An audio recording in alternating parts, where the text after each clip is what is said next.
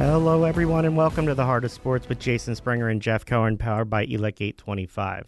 We are thrilled to join you on WWW. WWDB 860 Let's add AM. some extra W's. Man, we haven't even started yet, and I'm already screwing up. Is that your wrestling thing? 97.5 Network, ready to help you move into the weekend, talking about all the news in the world of sports. Jeff, I can't even talk to start the show, and I'm not the one uh, that banged my head into the window in the new studio when I went to look out the yeah, window. well, look, we were told that the, the big the big selling point to, for us going to a new studio, as opposed to the, the, the beautiful one we were in before, was that th- there was a beautiful view. So I had to get closer to the view, and for those that weren't here, I smacked my head into the window pretty hard. and then sat in studio for the next 30 minutes going, Is there a bump on my head here? Yes. It's kind of the scene out of Tommy I Boy. believe Not my here, IQ actually here, went up. Right here. Yeah, Keith Pompey joins us on the line. there's line. still a mark on the window, by the There way. is. Sixers beat writer for the Philadelphia Inquirer. Not much to do this week, Keith, right? Nah, never, never, never anything. Oh my God, is Keith? Why aren't you in Atlanta or Milwaukee? Because the Sixers aren't playing there. Because because you cursed the team. Oh, it's, so it's my fault, right? it's always your fault, uh, Jeff. Keith, one of y'all. I didn't. I, look, I'm not the one who asked the qu- be- the the, the tough questions. Although I will take credit for them. Keith, it's it's been a few days. We've been able to digest. I've heard your breakdown. I've heard rumors, exit interviews. What the hell happened? Man, it was just crazy. I, I don't know. I, I think, um, I, I, it was a lot of things. I, I think that they made some poor adjustments or lack of adjustments. I think you had a guy who was shying away from the ball. You had another guy who was missing shots. You know, um, I, I I just think that they choked basically. I mean, if you want to be real, they choked. They had the opportunity to to win it in what five games, and, and they choked. They choked. You know, you and I talked about this this morning. We talked about it last week. I think we've talked about it every day this week. I'm still not buying that this isn't all Ben Simmons' fault. Um, I believe that there is enough uh, weight to go around as far as responsibility for the loss, but the dominoes fell in my mind because Ben Simmons couldn't hit free throws. And when he couldn't hit free throws, it means he didn't want to touch the ball. And when he didn't want to touch the ball, the rest of the team had to adjust to the fact that they had four guys on offense. What's your take on not whether it was Ben Simmons' fault, but whether or not this is fixable for Ben Simmons? You know, that's the tough part because it's kind of like the little boy that cried wolf. You know what I mean? And, and then all of a sudden the wolf shows up and you don't believe it. You know, I, I think the the problem with Ben, the rhetoric always sells good, sounds good. Like after he has a a, a bad game, he always comes back and says, "I'm gonna do better. I'm gonna be more aggressive." And the next time he's not any more aggressive unless they're playing, you know, one of those teams that you know are, are in the lottery. You know what I mean? Um, that's how it goes. But as far as the Sixers, when you hear Doc Rivers saying, "We're going to get them in the gym. We're going to do things," well, each summer Ben Simmons has supposedly been in the gym doing things, and when he comes back, is always the same player. So when you hear that, it really doesn't give you a lot of confidence that things are going to change. It, it, it just doesn't. Um, and and that's the one thing. It it has to be a wait and see, and it's not even a wait and see for the regular season. It's a wait and see for the playoffs. Not just the playoffs, the second round of the playoffs, because typically they're going to be way better than the team that they're going to play in the first round. And teams don't defend you, though, and um, they defend you differently in the playoffs than they do from the regular season. So you know, it's all those things. If they keep them, it's just going to be a matter of everybody waiting to see what happens next year's in, in the playoffs, and then it's just going to be. If it doesn't work out, it's going to be pie on the Sixers' face. And if it does work out, they can say, "Yeah, yeah, we got out, finally got out of the second round." So it's a tough one, man. It's really a tough one. Keith, I'm going to own this. I wanted to keep Ben here to see if they could make it work. I'm over that. Um, you know, I, I, the people who say, but his defense, you can't play defense if you're not on the floor. And clear, No, you can't. clearly something happened, whatever it is. I, I, I don't like to always say choke or ascribe motives. Whatever it is, um, he didn't want the ball at the end of the game. Uh, that was clear. And then he wasn't in the game at the end of the game. He had three field goal attempts in the whole series. He shot a total of 14 times. He shot four times in game seven. Hold, hold on, hold on, hold on. Keith, let me take this one for a second. You you did this again with the whole I don't want to say choke. It, it, what if if what happened to Ben Simmons in the fourth quarter of those games is not a choke? What is? I don't know what, what it is. What other example do you need in Well- any sport than a guy who cannot make a free A shot choke- and then is afraid to touch the ball? A choke implies that it's a one-time thing. No, it that doesn't. happened. I, No, I don't doesn't. think. this I is think a this is. persistent choke. I think this is a long-term problem. He doesn't want the ball now. Like Keith, you were there at summer league when when Ben came out. He shot jumpers. He was aggressive. Now he gets a foot from the basket and he throws the ball out to somebody who's in double coverage, who then has to kick it around on the on the perimeter to eventually get to somebody who's open, and they get bailed out because somebody hits a shot. So I guess my question is: Look, we all thought Daryl Morey thought he moved him, and you know people forget he thought he was gone, and that didn't happen. So you're obviously selling where he's not at his highest value. But is Ben Simmons a sixer at the start of next season? No matter what they say about him being fixable. Let's see, that's the tough one. I, I think if Ben Simmons is a Sixer at the start of next season, it's because they didn't get what they wanted in the trade. That's it. You know, it's not a matter of fixing. It's hard to fix something when it's mental. You know what I mean? Like it's up to Ben Simmons. Like, you know, you can have him in the gym forever, shooting 800 jumpers, doing whatever you want, but until he's ready to correct it, it's tough.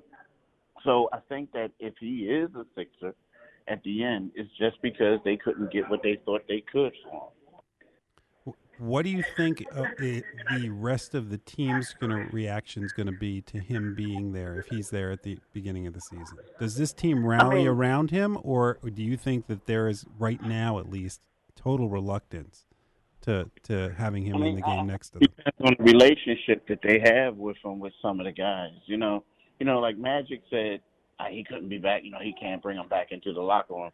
But when you look at the team, like who's going to be back in the locker room? I mean, Matisse, Shake, Maxey, Joel, uh, Seth, and and Tobias for the most part. You know what I mean? The rest of these guys are like basically going to be free agents. What about Rayjon So- Tucker?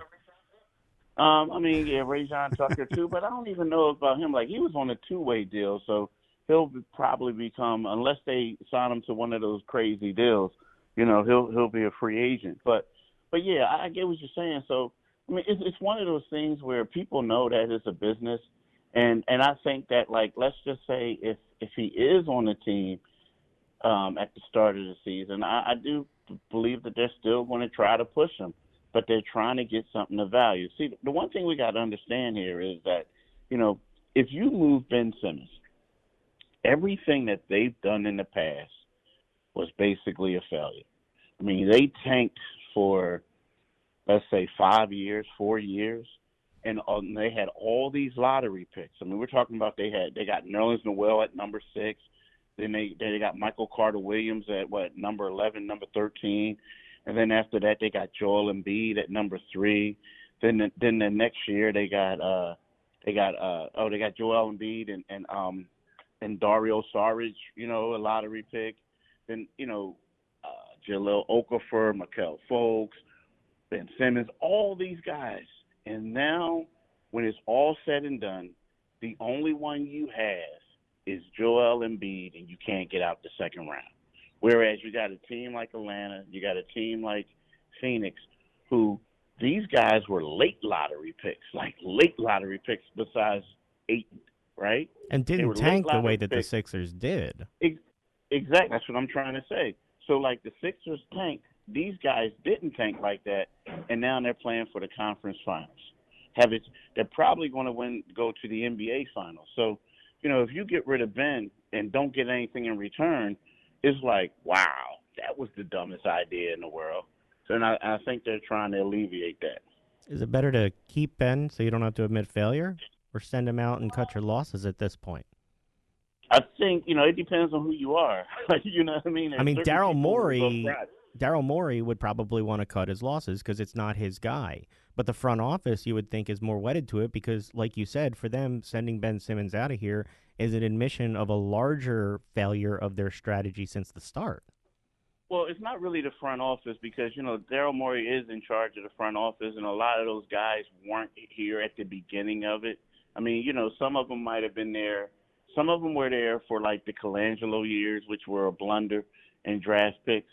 Um, but for the most part, I think it's more or less ownership than anyone else. That's what I meant. Because ownership yeah. is the one. Yeah. Okay. Yeah. They're the ones who signed off on it. Yeah. They're the ones who you know decided with Sam Hinkie when they started this that they were going to take the heat from the NBA and, and tank. And look, I mean, we've we've had so much focus on that that I feel like Doc hasn't gotten some of the scrutiny that she that he should, and and some people who didn't want Doc hired would tell you now that he's got 29 losses with a chance to clinch a playoff series, the most by any head coach in history. Now, I texted Jeff through the series.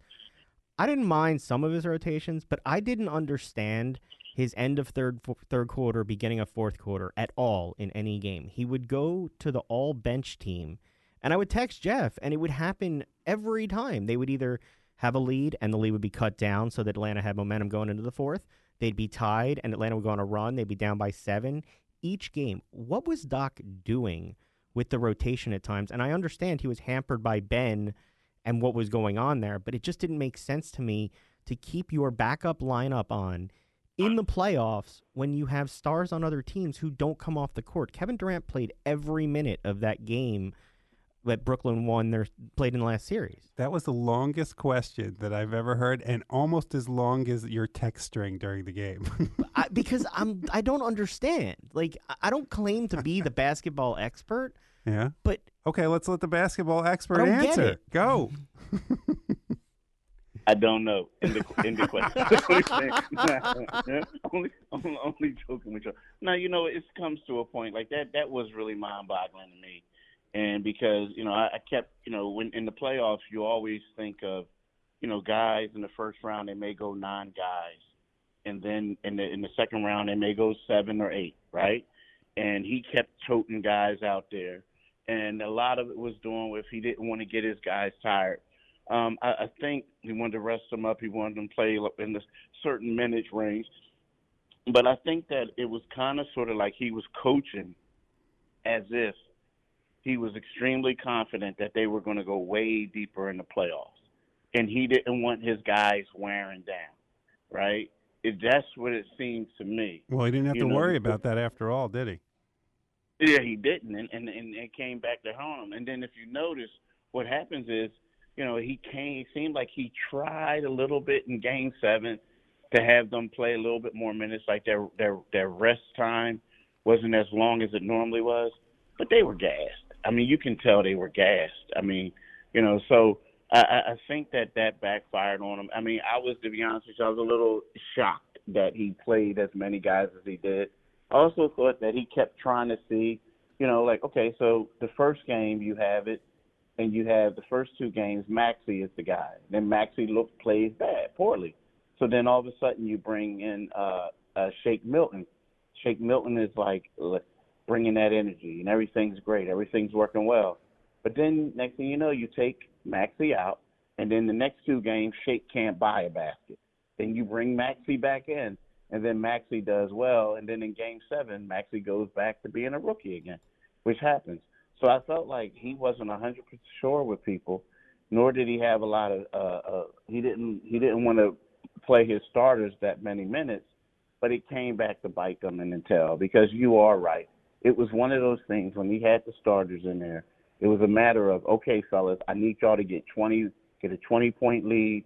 We know when you come back, we're only going to be up three, but you're going to be well rested, and let's close the game out. All right. And, and, and to me, that's what it was. If you based based on what you saw, especially in the playoffs, who's the starting point guard game one of the regular season next year? Um, based off of people on the current roster right now. Mm-hmm. Um, wow. Um, I guess you may have to go with Tyrese Maxey. you know, based on what I saw. Now, here's the thing, though. If you want to go with veteran leadership or something like that, you would have to. You would say George Hill but based off of what I saw, I guess you have to go with Tyrese Maxey. I mean, you, you, I think you have to. Well, that's my next. Que- right? That's my next question. Is George Hill going to be here next year? Was it? Yeah, he's on. He's on the. I mean, I think he will. I mean, I think he will be. You don't think Um, you don't think if there's a trade to be had, George Hill gets rolled into that trade? Do you think he was Well- he was worth having around? Um, I, if you use them the way you say you say you're going to use them, yeah, I don't think they did. Here's the thing. Here's the thing.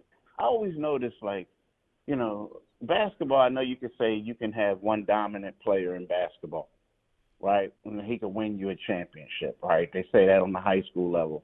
You know, and but when you look at a guy like George Hill, even when George Hill was in his prime, when he played with Indiana, I never turned on the TV to say, "Hey, man, I got to see what my man George Hill's about to do." Like it was always about Roy Hibbert and and Paul George, right? And then you look there and you say, "Okay, George Hill is a point guard. He doesn't make a lot of mistakes. He plays pretty good D, and he'll hit an open shot from time to time." That's when George Hill was in his prime. But then you bring George Hill on a bench unit that's basically struggling, that's getting ran out the gym before he even came there, and then you expect him to like, oh, elevate it. And then when then people saying, oh, he's looking bad. What's wrong with him? Why is he looking bad? Well, that's just how it is. That's it. Like you know, you can't expect a guy to play with dudes who are struggling and expect him to become the eraser. So then he looks bad. But initially, I thought the idea was you bring him in, you take the ball handling and everything off of Ben, right? And George Hill will be the guy. And it just didn't happen that way. And and they had him coming off the bench, and he was playing with guys who were struggling. That's how it goes, you know. Where's Joel Embiid's head after all this? He went out and played on a torn meniscus. Um, you know, says he gave everything he had. Definitely tried to make improvements over last season. Clearly thought this would be their year. Where is he right now? Mean, he's frustrated, I guess, a little bit, but I mean, it looked like to me that you know he gave his all. You know, he's the one guy who didn't get booed. Actually, he got a standing ovation when he walked off the court. You know, I mean, right now, if you're Joel, you're saying to yourself like, you know, hey, let's see what they can do, what they when it get better. And here's the thing, Joel knows that as, as good as this team was supposed to be, that he even said this, and and he wasn't really being critical of the team. He said the team they had two years ago was the best team when they had Jimmy Butler and they had J.J. Redick. So if you're Joel, if you're the 76ers and you're Joel, you know you want to know what they're going to bring out there to help help elevate you guys because you know no offense, but I felt felt like what the Sixers did in the regular season was fool's gold. I mean, yes, they had the best record in the East, but we both, I think all three of us will agree that they were the third best team in the East. You know, as far as talent wise. And that's maybe- not second guessing. You- How many times did you come on the show and we talked about that, ranking the teams? Yeah. That, you know, the Nets and the, the Bucks all along. That could the Sixers beat them, keep up with them, and it seemed to be injuries that stopped those teams from doing what everybody thought they would. Yeah, and I think Joel knew that. I think he knew that. I mean, I think you know, you go out there and you try to give it that old college try. Everything's great, this and that. But you know, this team had a lot of holes, a lot of holes. All right. Well, look, we we we got to go, but there's a couple things that I know are constant. One is is that if you want to get your Sixers news or your NBA news, you always got to open the Inquirer, which I'm old school, so it's the newspaper, but you can do it online and catch out Keith Pompey. And second, there's always the podcast, which is the best podcast in the business. However, we moved to a new studio this week, and I'm guessing that you must have delivered my Michelob Ultra to the old studio because it's not sitting here either. Yeah, let, let let's do a wager on that one. Okay. Yeah, well, All right. Keith, we'll have you back on All to right. talk about it. We hope you get a little break now that the season's over. Look forward to reading everything you put out. All right, thank you, fellas. Thank you. Bye-bye. Take care. Thank you, Jeff. It's I, I know it was the longest question ever that I asked him. But It might it might be your it might be your record setting question yeah, we've been doing it six years. That was a long question. because not only did you ask the question, then you stopped, and then he started answering, and then you went more, I'm just so frustrated. and, and like after a while.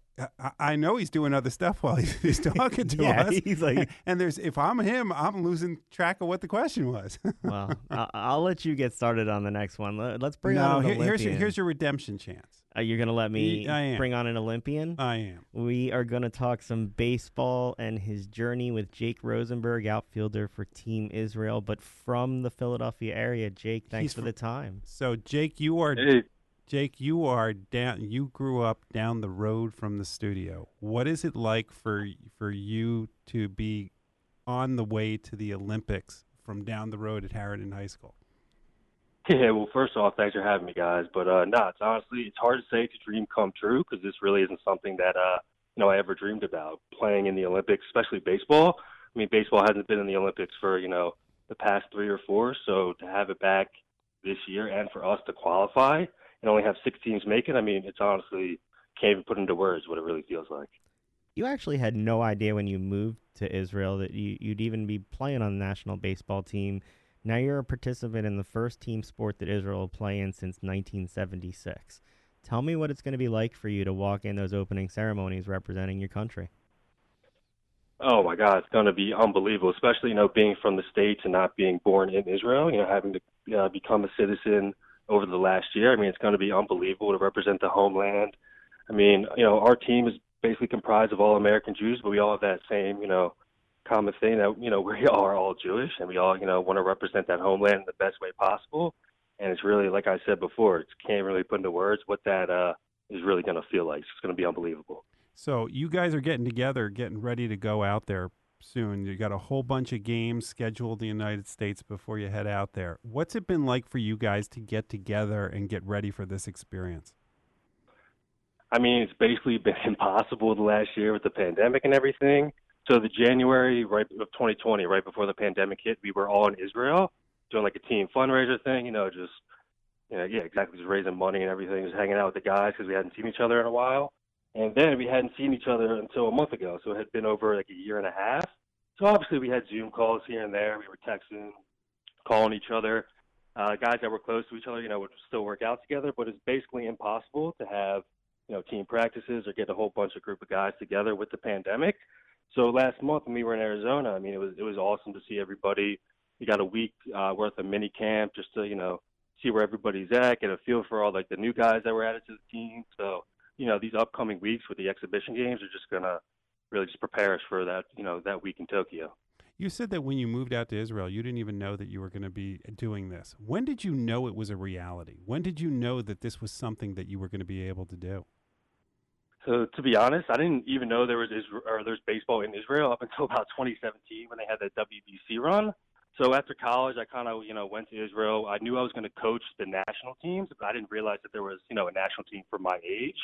And I was playing out there in a men's league, and then you know after a couple months of being there, they told me about this national team that was going to try to make the Olympics. And I thought to myself, I'd be an idiot, you know, to turn this down. What a cool opportunity that would be. So probably after a couple months of living there, you know, working out with the guys that were in Israel and the team, it kind of, you know, was uh, put into reality. And then that summer of 2019, when we all met at in uh, Bulgaria for the first time, it kind of, you know, really set in. And uh, we're the one of the bigger underdog stories probably in sports history, if you ask me. So, I mean, just like it's it's just unbelievable. Really hard to put into words. You talk about the number of American Jews on the team, and, and for those who aren't familiar, obviously baseball here is is everywhere baseball there, there's a thousand Israeli children that play baseball in the country, and there's one regulation field.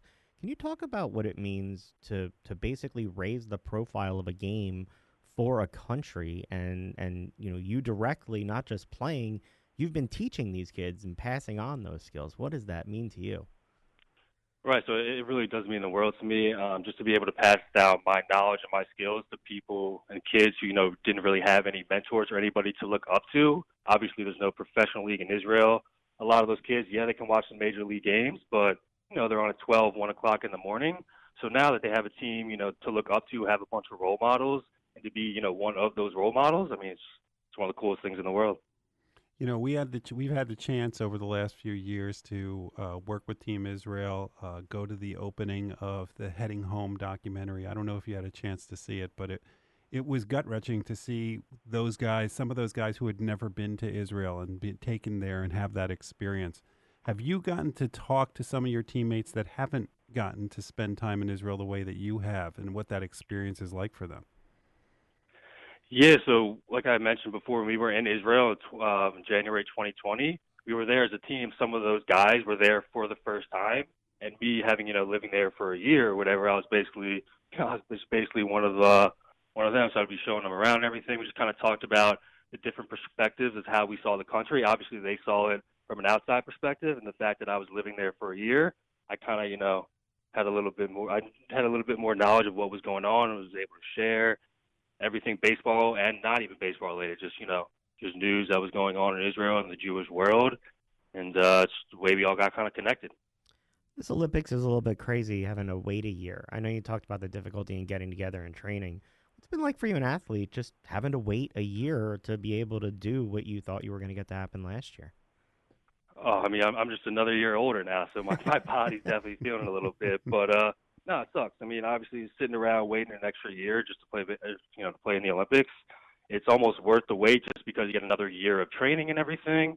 But I mean, this you know was supposed to happen last year. We were all so excited. We were all you know we qualified a couple months before the Olympics, and then next thing you know, a year and a half later, we still haven't played yet. So we're just you know we're all just really happy and excited that they're still coming up and going on because you know for a while there we weren't really too sure if they were even going to happen. So the fact that they're still going on and going to happen, and we can represent you know the country of Israel, it's awesome. What do you think it's going to be like for you to walk out and actually be at opening ceremonies? Have you have you tried to Uh, envision what that experience is going I've, to be like? I've tried to envision it. I've tried to dream it, and I truly have no idea. I, I can't really think of you know what that's going to be like, other than probably the greatest experience of my life. How special is this for your family to to watch you achieve this, but then kind of be along for the journey?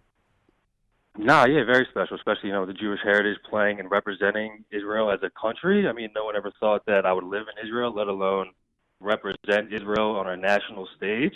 So I know they're all very happy and proud of me, and uh, you know I really owe it all to them for allowing me to pursue that opportunity and being with me every step of the way. What what have the guys that experienced the World Baseball Classic uh, imparted on you, and the guys that didn't have that experience? So those guys really, you know, showed us what it was like to be a professional. So some like me, I played D three baseball. Some of the guys were in the minors, played high, you know, Division one, D two, D three ball. So the guys who were on the WBC team were more, you know, professional. So they really showed us how to act and how to, you know, just kind of go about things and represent Israel in the best way possible. All right. So when do you head out there? When when do, when do you punch that ticket? Ah, so we July seventh is when we have our uh, training camp, like in New York, the Northeast, Bethesda, Lancaster, Harrisburg. So we go there July seventh, and we're there for about uh, a week and a half to two weeks, and then July, I believe it is twenty first or twenty second, head to Tokyo. Well, look, we look forward to following your own journey over there. We look forward to following what the team does. Wish you best of luck on the journey, and, and thank you so much for the time to talk about it. Yeah, appreciate it, guys. Thanks for having me.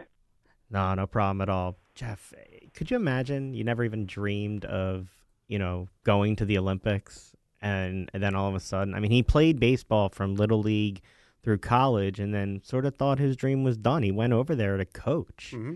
And then all of a sudden you end up playing and now you're going to the Olympics. In the Olympics. I don't know about you, but I, as a kid, it was like that was I, obviously knew I wasn't good enough, but I used to sit there and dream about just the opening ceremony.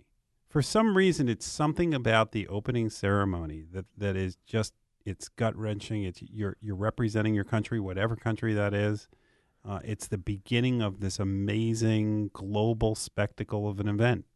Well, look, you know, it's it's funny. You're going to like this because when we talked to Jon Wertheim, uh, author at 440, mm-hmm. his book Glory Days, one of the main pivot points is the 1984 Olympics, mm-hmm. and he has a stat in there that the 1980 Olympics made 10 million dollars in sponsorships, and in 2000 in 1984, the way that he did it was rather than each company giving away a little thing, he made it a more limited sponsorship. And so, with just one sponsorship, Coke outbid Pepsi for $12 million. And with Mhm. one sponsorship in 1984, the, the Olympics exceeded what they had done in 1980. So, do you want to? Is that why there's a Coke can on the table? just lucky, do you Oh. want to hear what NBC Universal announced this year for their ad sales? Eleven million. They have 20 more advertisers than the Summer Olympics in 2016 and plan to exceed more than $1 billion in ad sales. Is that more than the? That's more than the More last than the last Olympics. More than despite everything that's more than on. Rio, despite everything, with Wow. 20 more advertisers and making more money for an Olympics that could barely raise 10 million four how decades strict, ago. How strict? I haven't seen any of the rules recently. How strict are they going to be regarding player movement? Very. Um, they're going to be restricted. Uh, no fans are allowed to come into the country. There's limits on how many people in the country can be there. I was actually reading. Wait, so only fans who who are citizens of the country can yes, can you watch? can't. Like, what about family members? Jake's family can't go over there. Oh. They can't go watch. As far, as far as my Hmm. understanding, no other people other than the traveling party for the team will be able to be over there to watch in those events. It's just going to be, and even the number of fans that they're going to have there from the country is going to be less than they originally planned for this facility. The emperor actually on Thursday said that he's extremely worried that the Olympics and Paralympics could accelerate the spread of coronavirus in the region. So you're 28 days from the Olympics. Who said that? the Emperor of Japan, Naruhito, on on Thursday. Really? Yeah, you just asked me that so that I could say his name. By the way, I know how this goes, Jeff. You're not that clever. No, I didn't know he was still called the emperor. he is. Actually, I have it in here. A limited Yeah. number of local fans. So well, organizers get right. Organizers set a limit of 50% capacity, up to a maximum of 10,000 fans for each Olympic venue. And officials said that if COVID cases rise, the rules could be changed and fans could still be barred altogether.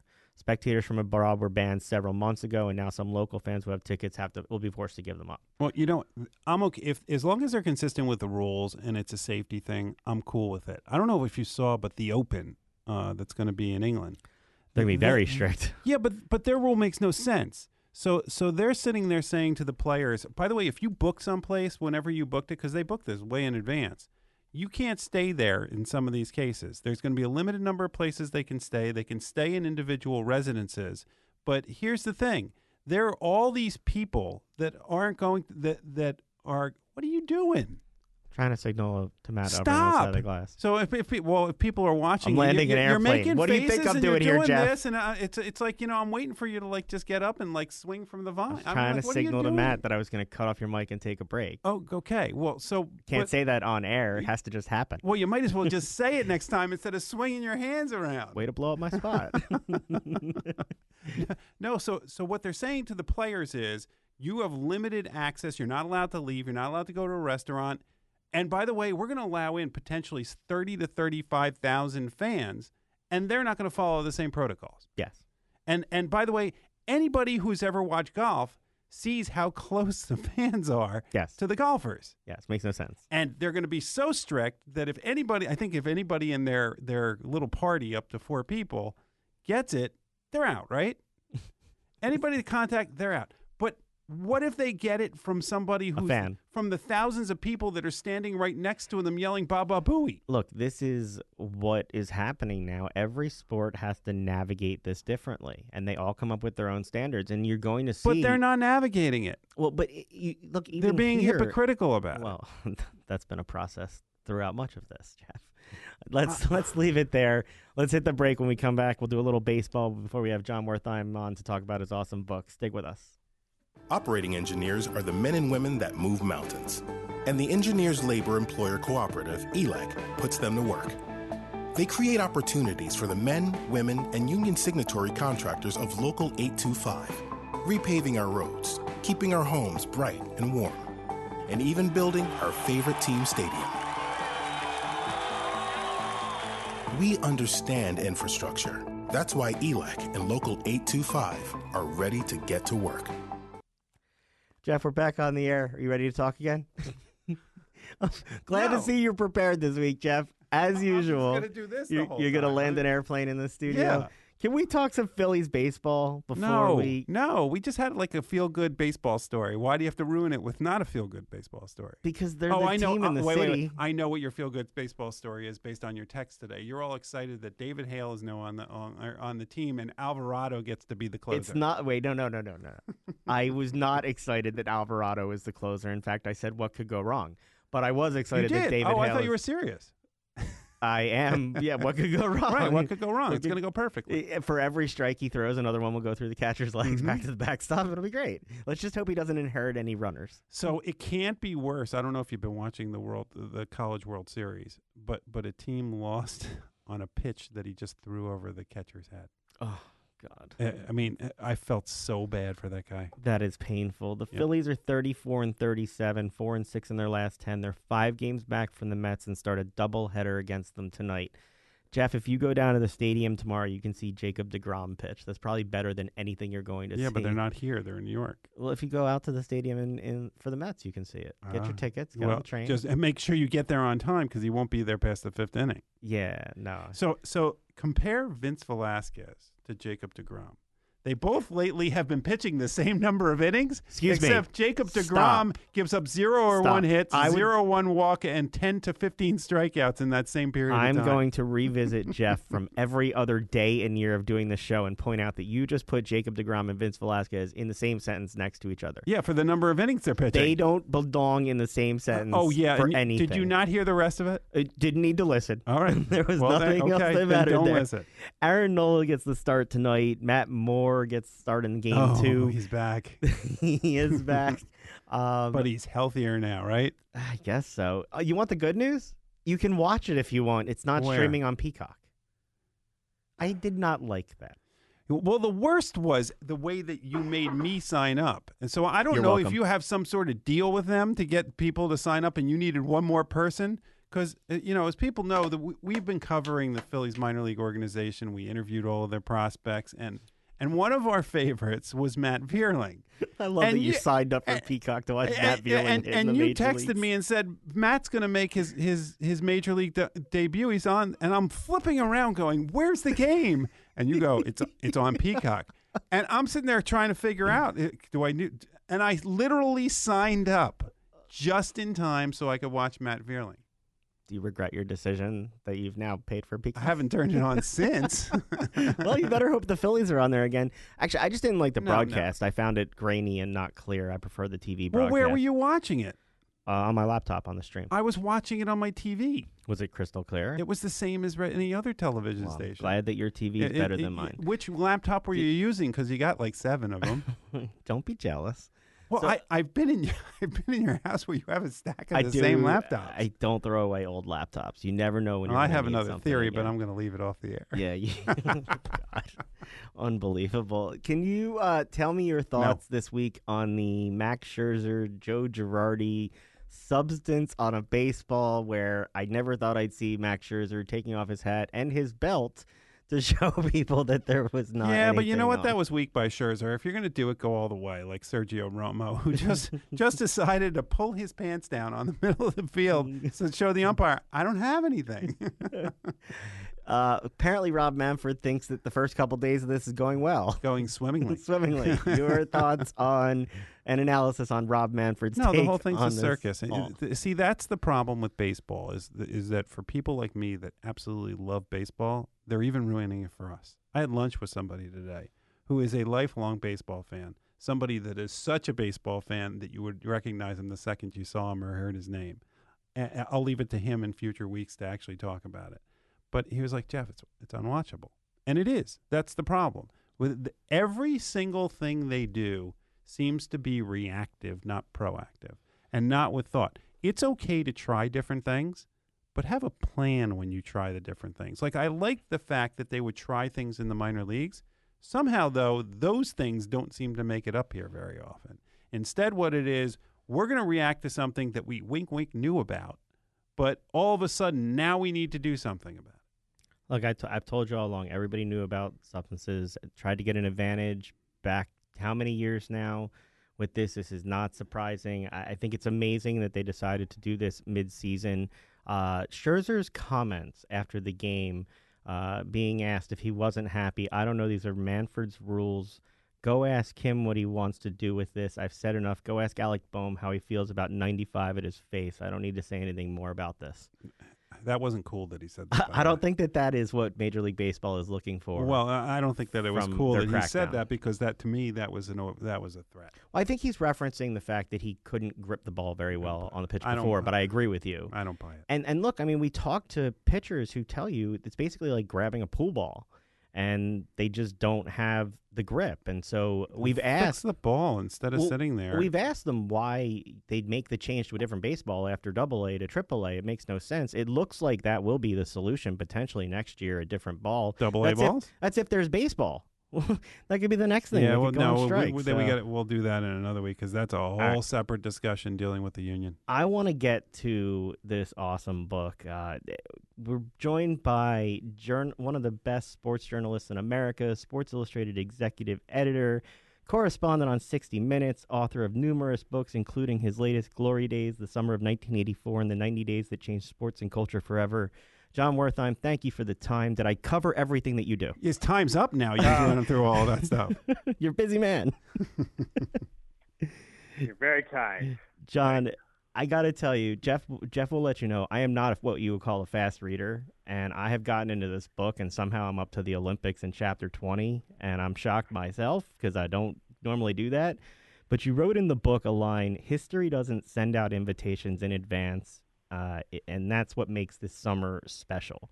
Why was now the time for you to write this book, and, and how'd you choose this period? You were what, 13 years old in 1984? I was 13 years old. I mean, the, the origin story is that uh, M- Michael Jordan had come to my hometown for uh, Olympic basketball tryouts, and you'd, you'd see him around at mini golf and at the movie theater, and uh, it was sort of a special summer for me in, in, in retrospect. Um, but no, I mean, this, this was not a summer where you said, "Oh man, we're living in history." You know, 1968, or you know, pick your, your early year, 71 you know something big is happening. Even I don't know if you guys saw the 30 for 30 with it's like the OJ Chase and the Knicks are playing and the the Stanley Cup's going on. Um, that you, you knew at the time this was a big deal. A- 84 just seemed like a pretty normal summer, and I don't know. There's an Olympics, and uh, Reagan's going to win another term, and this Michael Jordan guy's pretty good, and Bird and Magic are playing, and it, it wasn't at the time especially momentous or turbulent or anything like that. It's just later you said, wait a second. David Stern's the commissioner. Bird plays Magic in the NBA Finals. Michael Jordan gets drafted, and it's all in the same week. Or you say, wait a second, the Supreme Court had a decision about NCAA athletes and the NCAA's cartel powers, and that all happened in the summer of '84, just as we had it this week. And we had an Olympics that turned a profit and turned into big business. And now here, here we are in 2021, and we're going to have a COVID Olympics not because of Simone Biles, but because of how much money is at stake. It just, it just seemed like so much in sports that still was relevant today uh, took place that summer, but it wasn't like at the time it was. People didn't walk around saying, "Holy moly, we're living through history here." Well, yeah, and when you're 13 years old, it's it's a very influential period in your life. So you know you can you can think back to that time, and it means a lot to you. But when did you realize that it was a, a it was an influential time? You didn't realize it then. At some point, though, you realized, hey, this was an influential time, and this is worthy of a book. I, you know, I'd, I'd written a piece about that Jordan summer for Sports Illustrated, and someone said, "You, you should write a book about that." And I said, "Yeah, you know, my, my, um, I, th- I think you had him on. My buddy Jack McCallum did a book on the on the Dream Team in '92, and I didn't think there was enough for a book. But then I started poking around, and I sort of said, "Well, wait, wait a second. The, you know, Born in the USA, Ghostbusters, and you know, Purple Rain came out in back to back to back weeks." And I said, "Well, wait a second. Wayne Gretzky won his first cup."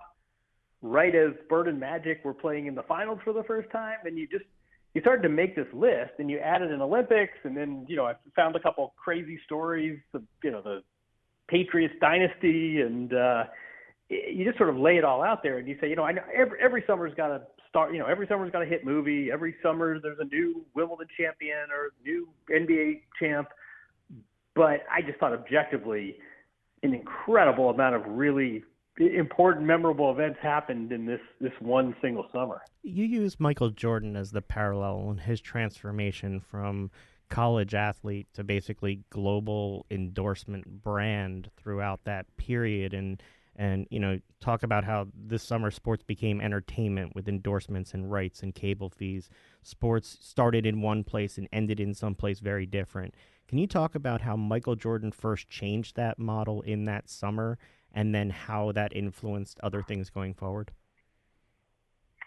Yeah, my, I mean, but part of it's just you know Michael Jordan. I remembered when he when he came to my town, he had given up his senior year at UNC, so he wasn't a you know he wasn't a college player anymore, but he hadn't been drafted. He was kind of in this no man's land, and he was you know he'd wear sandals and bop around town. And by the end of the summer, he's uh, you know in a, in a limo in Chicago with a gold medal around his neck. But I but I think. Um, one thing I, I really came away with a new respect for Jordan because I think we all sort of say the same thing, which is amazing athlete, incredible basketball player. We never really knew what he stood for. He's very private now. He's kind of thoroughly and competitive, and even the Last Dance, you know, he didn't wasn't necessarily a love letter to Michael Jordan. Um, I give him a lot of credit for really changing sort of the balance of powers with athletes, and he basically said, "I, I don't want to just get a shoe contract and get a bunch of free shoes and pose for a poster, and maybe you pay me a few bucks and maybe you don't. I want some equity. I, I want to uh, be part of the upside. I want some of the profit. I want the shoe to have my name on it. Even with the Chicago Bulls, he said, "Look, I'm going to bring in fans. I want a bonus in my contract when the attendance goes up." And he said to his agent, "Look, I don't, I don't really, I don't need to endorse basketballs. I want to endorse, you know, cars and underwear and mustard." And you sort of look back at the endorsement landscape for athletes. You look at how much of athletes' income came from their, their teams and their prize money and their contracts as opposed to endorsements. And Jordan really is the guy who flipped that model. He's not the only one. Jack Nicklaus did it too. But in a team sports setting, Michael Jordan did more to enrich athletes, I would say, than, than anyone else and really changed the model and everything from the, the signature shoe to instead of getting paid, he wanted a stake in some companies. I mean, that's that's what Kevin Durant and I mean you know that's that's something that's stuck around. And I think we we think of Michael Jordan as kind of a, great athlete but sort of a bland figure that we never really knew what he stood for. He wasn't political, he wasn't social, he wasn't Charles Barkley, he wasn't Muhammad Ali, but I think Michael Jordan probably gets you know pr- probably should get more credit than he does for uh changing the power dynamic in sports. As much as Michael Jordan gets that credit and deserves that credit and probably deserves more, Peter, you write about Peter Ueberroth and the credit that he should get with regard to the 1984 Olympics. What was it about the Olympics that piqued your interest as far as how they changed the dynamic of endorsements for the Olympics? Um, I didn't realize sort of the extent to which the Olympics were really in trouble and you had um, you know you, you had terrorism in '72. You had these huge cost overruns in '76. You had a boycott. LA, when they got the '84 Olympics, there were a couple of things. First of all, they, they didn't really have to beat out anyone because the only other city that even put in a bid was Tehran, who then had a uh, like an insurrection and to withdraw their bid. So so LA basically got these games by default. And then Los Angeles, not unreasonably, said, "We'll host these Olympics, guys, but we're not going to raise taxes. We're not going to go into debt here. You got to use the existing facilities. And Peter Ueberroth is the guy who basically said, fine, and I'm going to run this like a business. And part of that meant cutting costs, and part of that also meant, you know, and this is like the Reagan 80s. This is squarely in the middle of sort of, uh, you know, Reagan deregulation, free market. Uh, Peter Ueberroth said, look, you want to be an Olympic sponsor, you're going to bid. And if you want to be a network that broadcasts the Olympics, you're you're going to bid, and we're going to do this competitively, and we're not going to be embarrassed about being capitalistic about this. And uh, I, I think I wrote in the book the, the Lake Placid Games had about ten million dollars in sponsorship. Peter Ueberroth set up a, a bidding war between Coke and Pepsi to be the official beverage of the Olympics, and, and Coke won with 12 million. So with one beverage sponsorship in this narrow category, he'd already eclipsed the total sponsorship from the last Olympics that were held in the U.S. And by the end, you know, it was not. No one was holding their nose. No one was embarrassed. It was about money, and the Olympics ended up in L.A. in '84. Ended up bringing in a surplus, turning a profit. And this year they've got a billion in ad revenue. So you see where it's gone since. We'll ask you ESPN and cable TV in a second, but I have to ask you. Michael Jackson led to Bob Kraft and the Patriots Super Bowl dynasty. Explain this to me. I, I sort of stumbled upon that one, and I, I mean, I don't know if I'd ever heard that. Um, you know, I, I wasn't the first person to write it, but uh, it's a wild story where Mike, Michael Jackson was king, of the world, king of pop. He had Thriller, and for his next album, his parents basically said, you know, t- time to uh, time to spread the wealth. And so Michael Jackson had a concert tour, the Victory Tour, with his brothers. Um, it was a fiasco. Don King was the tour manager Michael Jackson didn't even want to be doing this tour, but um, the the tour was bankrolled by the Sullivan family that owned the Patriots, and they used the stadium as, as collateral. The tour lost a ton of money. There were all these, you know, dancers and elaborate sets, and it was a financial wreck of a tour. And the Sullivans had to sell the team, and through a number of uh, sort of dominoes falling, it, it ended up with Bob Kraft, and uh, he has a he has a poster of the victory tour in his office, and sort of jokes, you know, if the if the Jackson brothers had gotten along better, or you know, if Don King hadn't poisoned these relationships, who knows if uh, I get this team? Who knows if there's ever a Patriots dynasty? So, did he ever give them Super Bowl rings? yeah, exactly, exactly. So, so the other thing is, is, is for those of us with kids, and both of us here have kids, is they can't picture a world without like ESPN and sports news. What was it? What was it about 1984 that brought about the rise of ESPN? Um, I mean, ESPN was was about five years old in '84, but it had been bleeding money, and you know, like any startup, it's to some extent to be expected. But part of the problem was that ESPN paid all these cable systems to get on their, you know, get on their range of channels. And around '84, ESPN says, "Wait a second, people love us. People want ESPN. No one's going to get cable if if the package doesn't have ESPN. Why are we the ones that are paying them? They should be paying us." and there was sort of a, a showdown, and the, the cable systems blinked, and suddenly ESPN started getting a few pennies from every household. You know, fast fast forward, and the number of households went about you know up about uh, 4x from 1984, and those pennies turned into the the seven dollars some of us pay today. And ESPN also in, in '84 was sold to um, to ABC, so it had sort of a new you know a media company owned it. And starting in about '84, ESPN isn't losing money; it's making money and then minting money, and then suddenly it's buying, you know, it's, it's spending that on rights fees and it's buying Monday Night Football. And because of these media rights, the franchises are worth more money and the players make more money and salary. And I think, um, yeah, I, I didn't quite put it every all together going in, but by midway through the reporting, it becomes pretty clear that cable is a huge part of the uh, sports story of the last, you know, three, four decades. Jeff would kill me if I just ask about uh, World Wrestling Federation, but I'm going to ask you about the cultural impact of the movie music sports combination from Karate Kid with MMA to WWF com- partnering with MTV with their rock and wrestling. Tell me about the sports and the crossover between movie and music.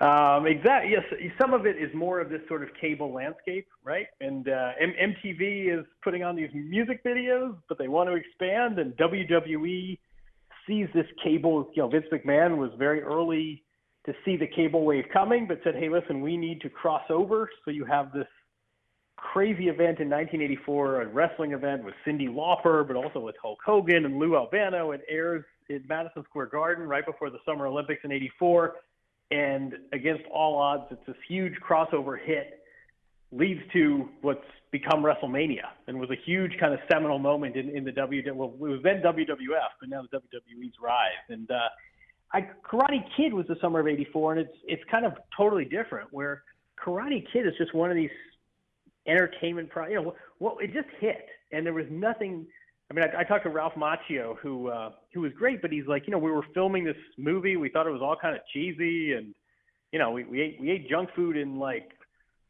played mini golf and drove around California in go karts, but we were all kind of thinking, what are we going to do next? Nobody said, oh, this is going to be uh, our defining role. And just for whatever reason, it was the summer, it was Southern California. You know, our, our president was from there. The Olympics were going to be there. For whatever reason it was, this Karate Kid just hit. And I, I think it took about eight or nine days for it to make back its total budget. And by the end of the summer, it was this huge hit, and it spawned sequels and a you know a YouTube show 35 years later.